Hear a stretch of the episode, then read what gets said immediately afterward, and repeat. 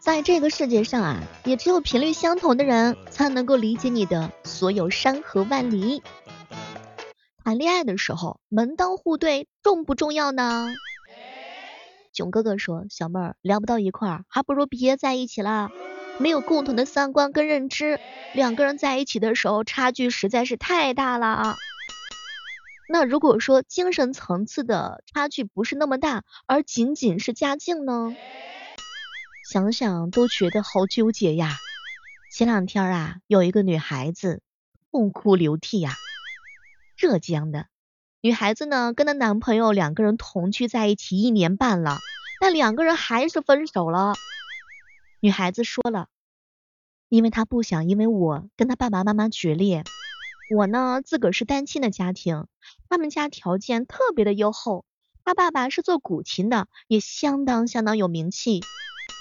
我只是因为觉得我们两个人家庭条件落差实在是太大了。什么都别说了，各位亲爱的小伙伴儿，如果是你的话，你看好这对感情吗？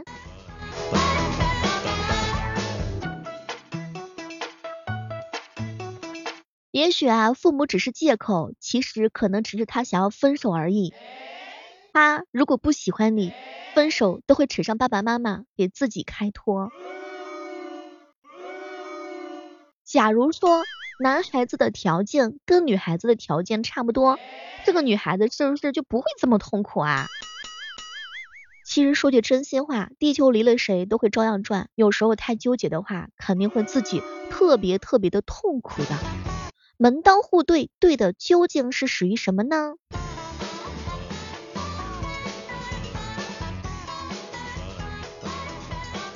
虽然说爱情是两个人的事情，但是结婚真的是两个大家庭的事情。所谓的门当户对，应该对的是家风，而并不是家境吧。此时此刻正在收听节目的小伙伴，也可以跟我们畅所欲言聊一聊，你觉得谈恋爱的时候门当户对重要吗？你看，同学之间在一起的概率还是很高的，尤其是高中同学，大家伙呢基本上都是一个地方的，教育程度啊基本上也都是差不多的，家庭的条件呢或多或少呀都是有一些了解的。前两天的时候，一哥们跟我说，小妹你知道吗？这个如果说门不当户不对的话，那就好比是穿了一件特别特别好看的礼服，但是上面的话呢有一个不协调的布丁。蒙眼看过去的时候的话呢，从视觉上就非常的不舒服，然后整体的搭配的话呢，也是稍有欠缺的。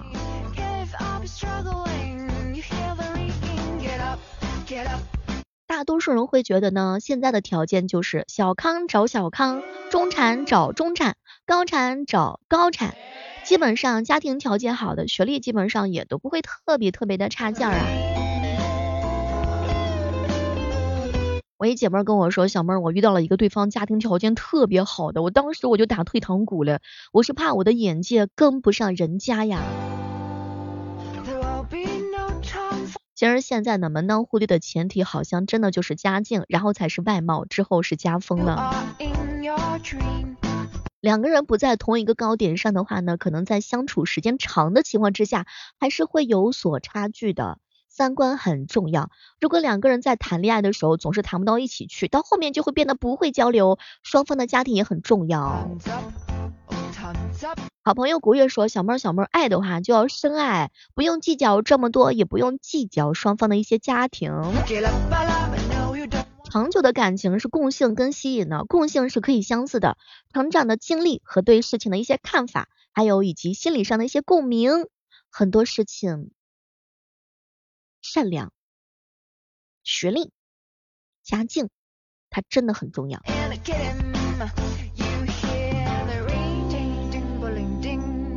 以前小的时候谈个对象啊，什么都不用担心，现在谈对象都会担心会拖累别人家。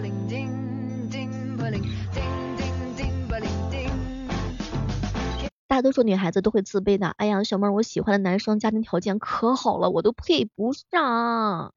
其实遇到这种情况的时候，咱就一个字儿干，好好工作就行了，好好努力就行了。终于有一天你会配得上他。当然，当所有人都不把我们当回事儿的时候，一定要把自己当回事儿，咱自个儿变得优秀，这不是很多事情都迎刃而解了。哭哭能解决问题吗？哭压根儿就解决不了问题。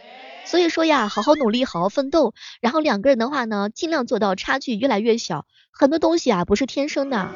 那就好比是呢，你出生的时候含了一个金汤匙，而我只是一个普通的姑娘。但是为了我们这段爱情的更加美好，我愿意努力呀，我愿意小跑跟着一起去努力呀。如果有一天我们是不是会在同一个界面上，或者说在精神层域上，我们可能会有共同的一些共识。